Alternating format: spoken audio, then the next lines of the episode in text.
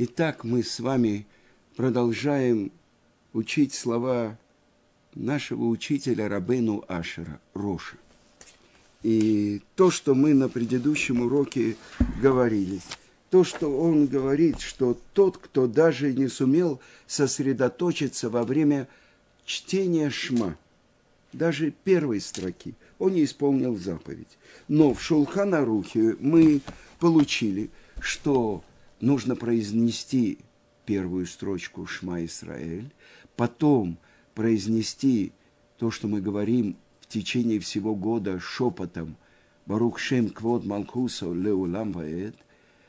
И есть мнение, что даже Веахавта это Шем Лукеха, Веколь Вавка, Веколь Навшика, Веколь Меудеха. То, что мы должны сказать и иметь в виду. И вот две главы Торы. Вайтханан, где впервые появляется Шма Исраэль. И первый отрывок. А следующая глава Экеев, в которой появляется второй отрывок. И написано так в трактате Брахот Вавилонского Талмуда, что сначала человек должен принять на себя царскую власть небес – а во втором отрывке Кабалат Оль. Принять на себя ермо исполнения заповедей Творца. И это то, что Мидраж говорит. Один царь завоевал страну, пришли жители и сказали, ну, давай нам э, твои законы.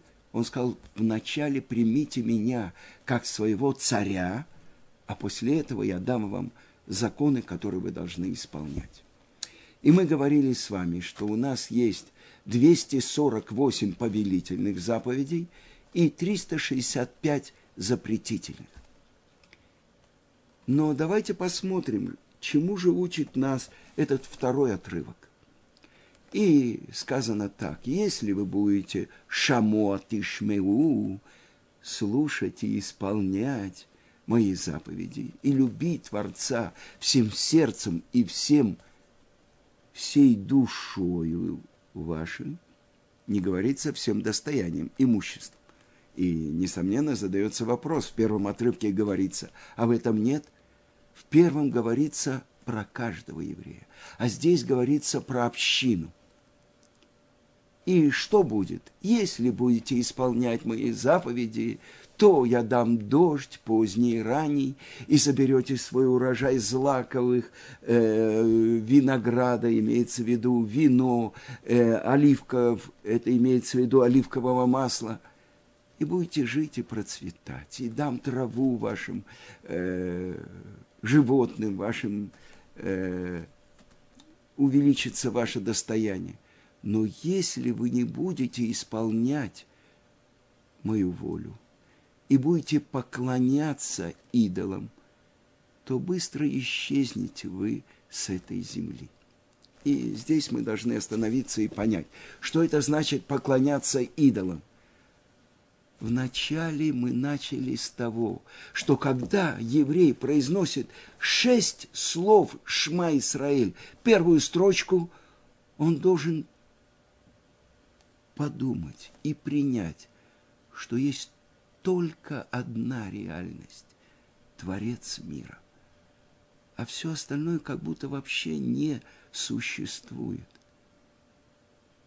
И то, что мы говорили, отказаться от своей царской власти, впустить Творца в свой мир, войти в его мир.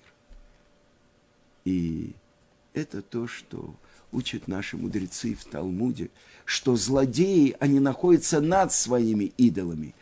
Это фараон видит сон и пересказывает его Йосефу.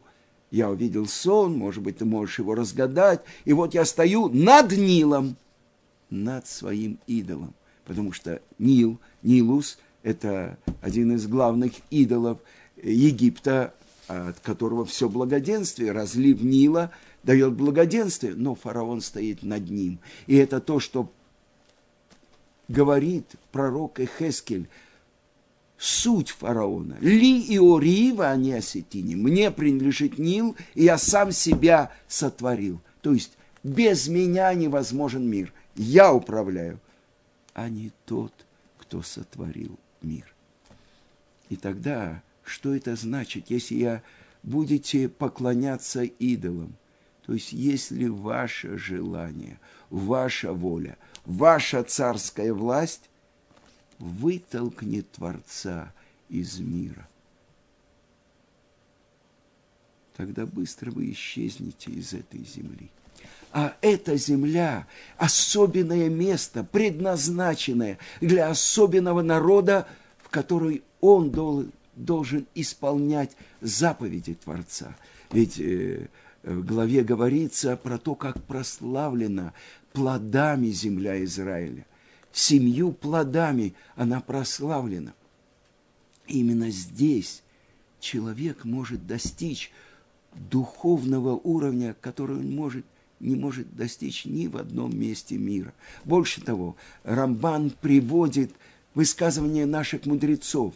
Тот, кто живет за границей, как будто у него нет всесильного. Так, может быть, там я освобожден от исполнения заповедей? Нет. Заповеди, которые связаны с телом. И я, конечно, могу э, надеть кому-то тфилин, но я заповедь тфилин не исполнил. Это тфилин, которые должны быть у меня на голове и у меня на руке. Это то, что связано с исполнением заповедей Творца. А что такое заповедь? Я уже неоднократно говорил, то, как объясняют, что такое заповедь шло кадош. Это не цивуй повеление, это не цав приказ, это цавта, мицва, это состояние связи. Корень слова цавта – объединение. Благодаря этим повелительным 248 заповедям я связываю каждый свой орган с источником жизни.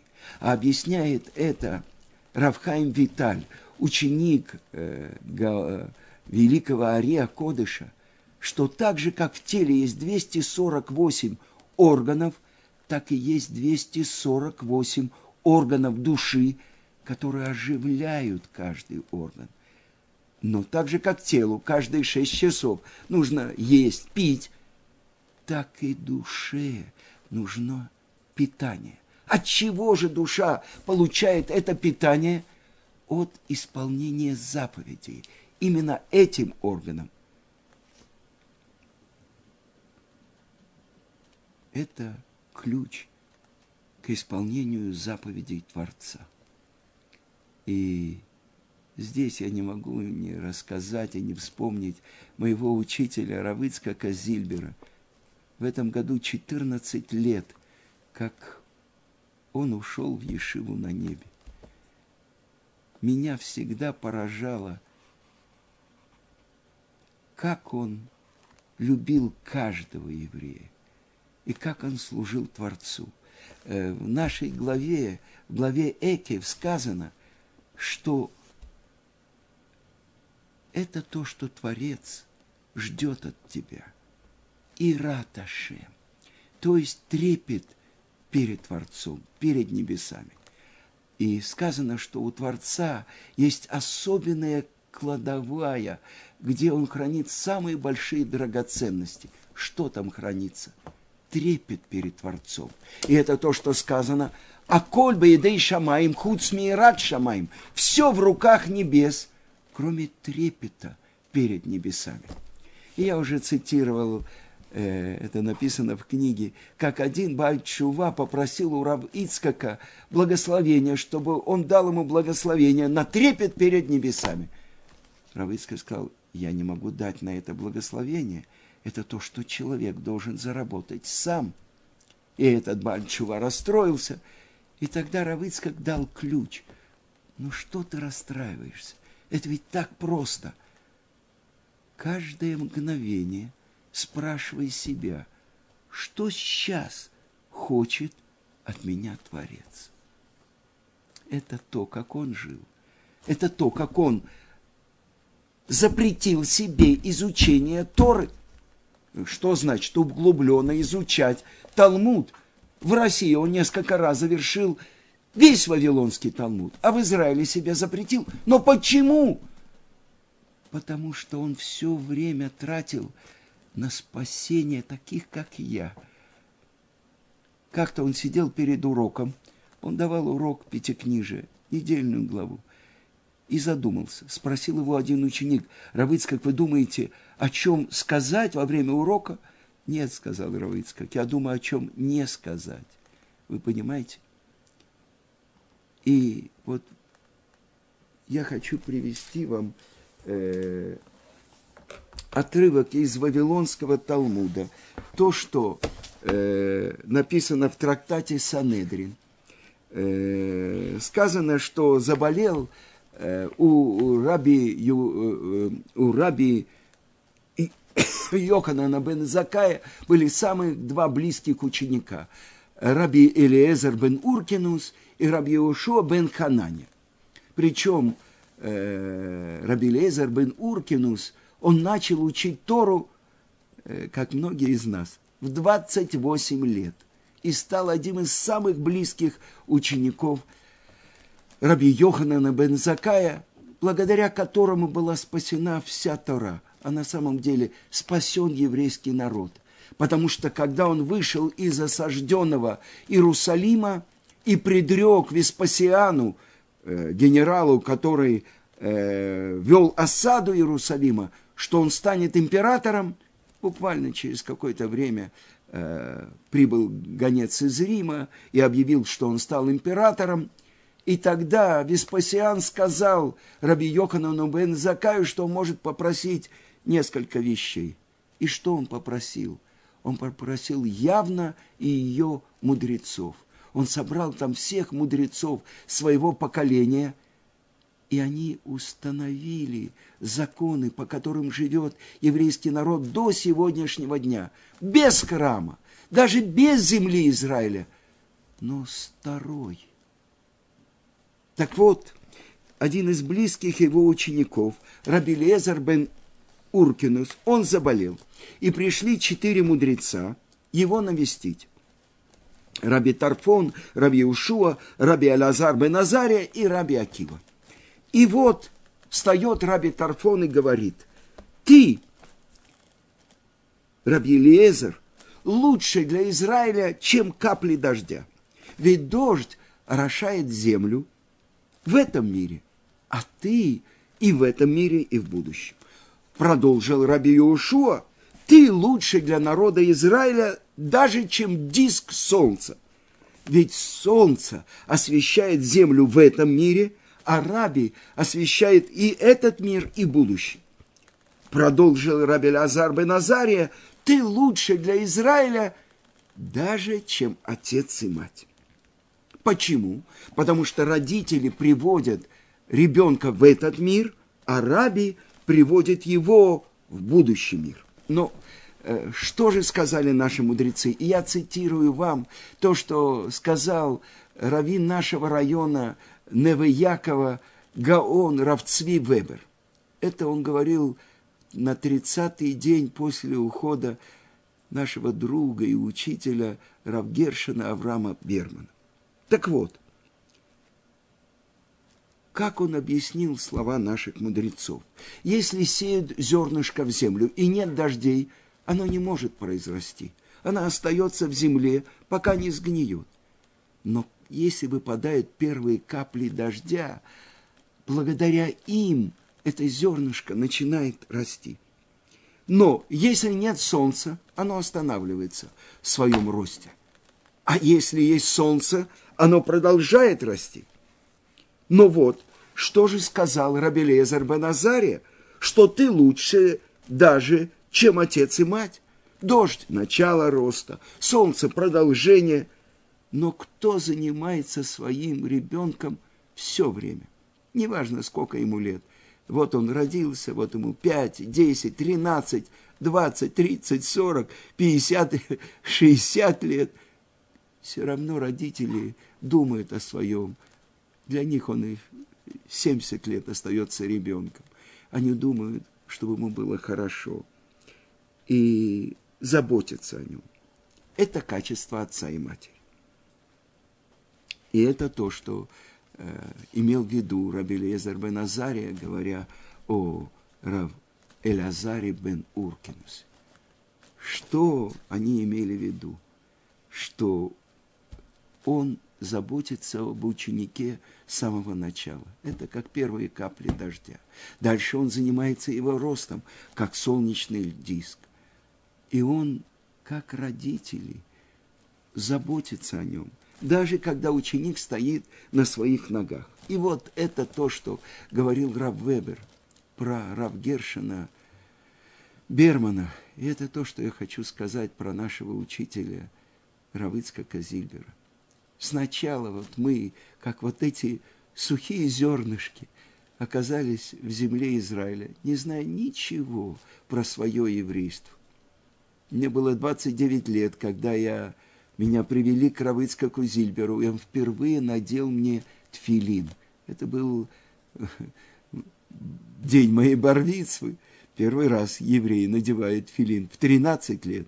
Но мы, дети, которые выросли в чужом плену, и мы выходим из этого страшного галута, из пустыни народов. Что сохранилось? Вот это... Мы знали, что мы евреи. Ну, что-то слышали. Энгельса я читал. Маркса я учил, капитал. Последние письма Ленина я сдавал. А кто такой Раби Акива или э, Раби Элиезер бен Азария или Раби Элиезер бен Уркинус, я не знал. Даже имени Иошуа бен Нуна я не знал, не говоря уже про все остальное. Так вот, что делал Равыцкак? Он по капельке, как эти первые капельки дождя, орошал вот эти сухие зернышки. Но это было недостаточно. Он продолжал, как диск солнца, освещать нас своими лучами, своей безграничной любви. И он был для нас как отец и мать. Ну, что слышно в доме? Ну, какие дела? Где? Как? Это до последнего дня жизни заботило Рав Ицкака каждый ученик. Каждый думал, что он единственный и самый любимый. Это то, что делает настоящий учитель. И когда даже ученики стояли на своих собственных ногах, все равно вот этот свет учителя, он помогал им расти. Мы понимали, зачем нужно учить Тору. Как зачем? Чтобы быть похожим на него.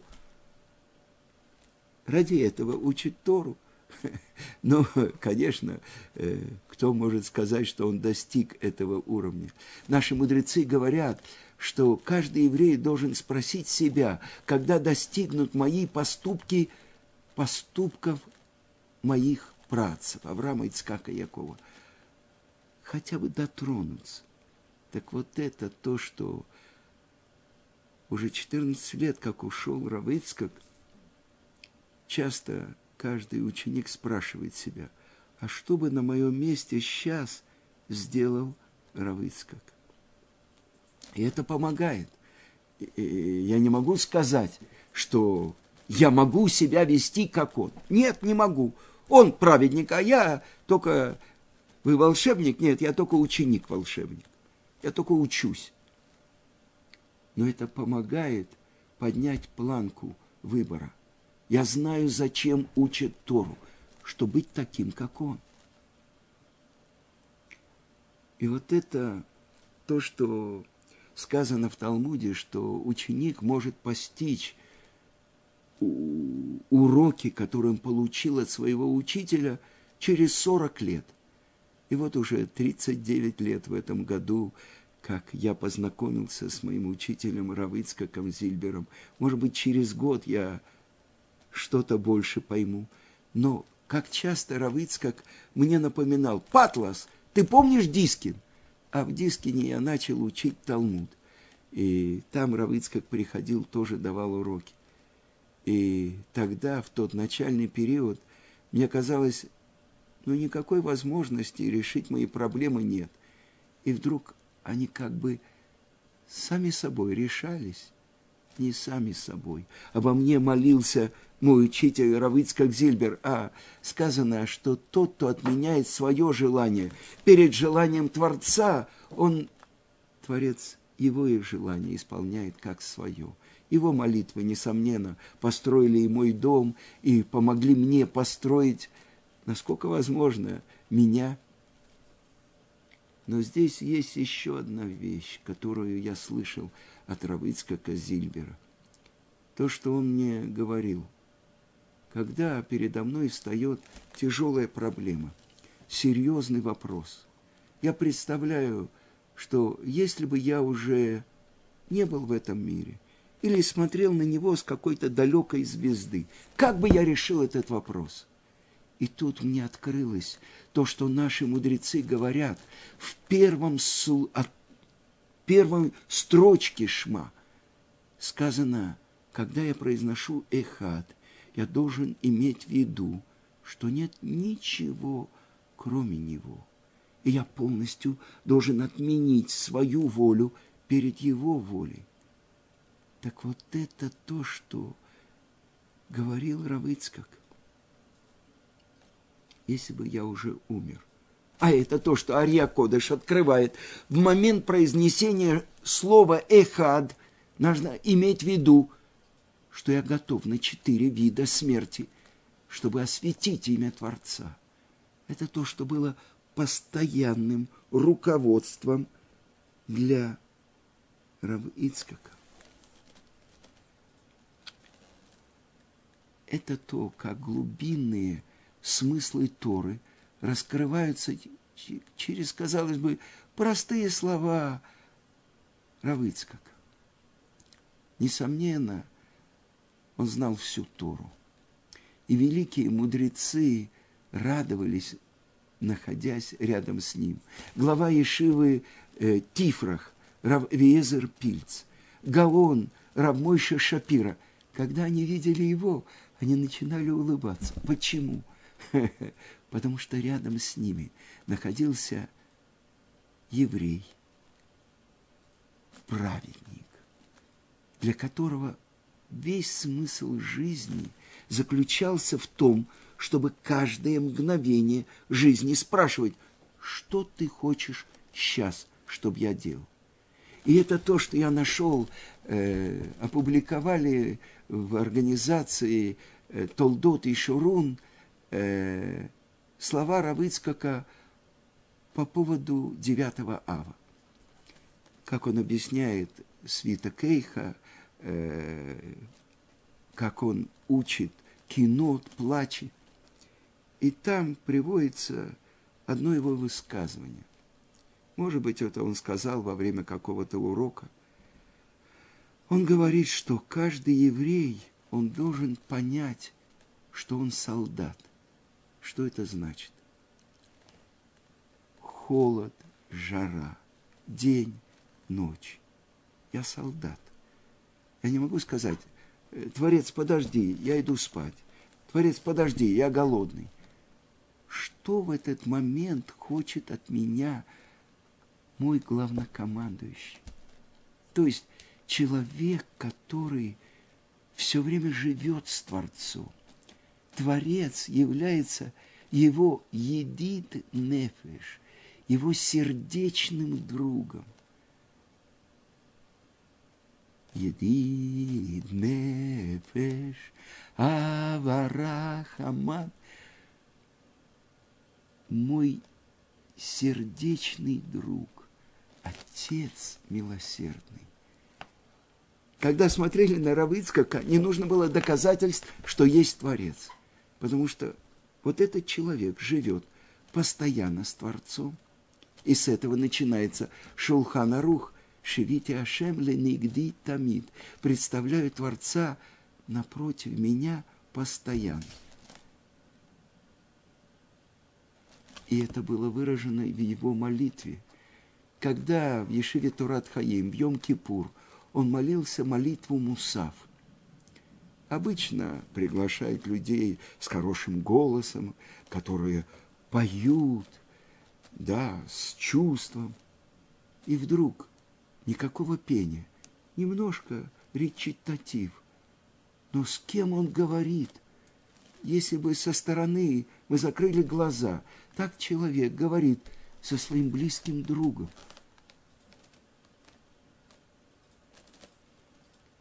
Едит Нефеш, сердечный друг, Ава Рахаман. Так говорят с отцом, просят его не за себя, за весь еврейский народ.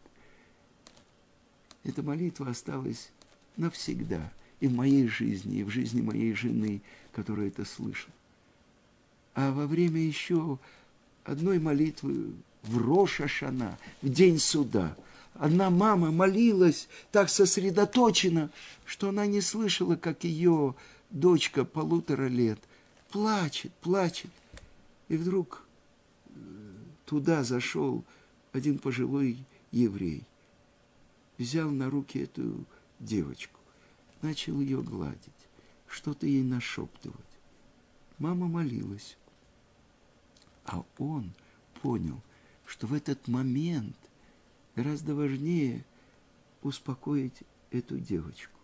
Вы понимаете, в этом движении, в этом его шепоте, какая молитва прославления Творца была. И это то, что он был для нас, как отец и мать. То, что говорит Раби Элиезер бен Азария э, по поводу Раби Элиезера Уркинуса, великого, объясняет Равхаим из Воложи, э, извините, Равхаим Шмулевич, глава Ишивы Мир, что означают слова всех этих мудрецов. Это на самом деле была их молитва перед Творцом, что они не могут дать, что болезнь, эта болезнь унесла их Рава, потому что он необходим в мире, как первые капли дождя, как лучи солнца, как отец и мать. Это то, что еврейский народ без него не может. И поэтому, когда Творец забирает великого праведника из мира. В мире остается как будто незаполненное место, дыра. И как ее заполнить? Всегда мы знали, есть Иерушалаем. А в Иерушалайме есть район Санедрия Мурхевет. А там есть дом 107, как Равыцкак вызывал телефон. Санедрия Меавешева. И все водители уже знали, что как только он войдет в машину, начнется урок Торы. Так вот, мы знали, есть квартира на втором этаже, где всегда тебя встретят с радостью, где всегда ты найдешь ухо, которое готово выслушать все твои проблемы, сердце, которое – отзовется, как камертон, на то, что волнует тебя. Я помню, как-то я пришел и сказал, что Равицкак нужно написать какое-то письмо по поводу чего-то. Он говорит, Патлас, садимся, пишем. Я говорю, можно потом? Нет, сейчас. Почему? Если представляется тебе заповедь, не дай ей закваситься. Как маца. Сейчас. Сколько уроков мы выучили не из его слов, а из его поступков. Звонок. Патлас, ты можешь через 20 минут быть у меня? Я говорю, я постараюсь. Что такое? Я ловлю такси, я приезжаю. Хупа. Я должен быть свидетелем. Так решил Равыцкий. Или звонок. Говорит Ицкак Зильбер, позовите Равина Патласа. Равина Патласа, а говорит Ицкак Зильбер – вы понимаете? А когда у меня был самый тяжелый материальный период, когда я снимал квартиру и выплачивал за ту квартиру, которую я купил на бумаге, и денег было совсем в обрез, и мы э, думали, что можно купить, а что нельзя. ко мне пришел, Равицкак был недалеко на уроке, он зашел, я хотел, чтобы он попил до того, как он поедет. И вдруг он мне говорит, Патлас, ты же богаче, чем царь Соломон.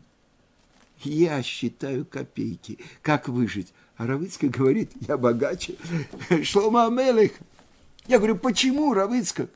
Посмотри, такого холодильника не было даже у царя Соломона. И он прав.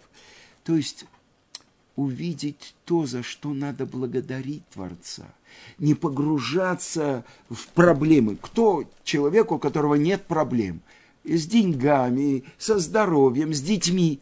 Но в каждом из этих случаев он учил видеть руку Творца и благодарить Творца. Это то, что он мне говорил. Патлас, ты помнишь Дискин? Э, что Дискин? Да, сколько было проблем, и сейчас я должен увидеть, как эти проблемы даже с трудом вспоминаются, как Творец помог, какая помощь с неба была, насколько я должен быть благодарным Творцу. Это уроки нашего учителя Равицка Казильбера. И насколько мы должны быть благодарны Творцу за то, что Он нам дал встретить учителя – учителя, который учит жизни. Как постоянно жить перед Творцом. Это значит учить Тору, исполнять его заповеди, потому что в этом вся жизнь еврея. Ради этого он пришел в мир.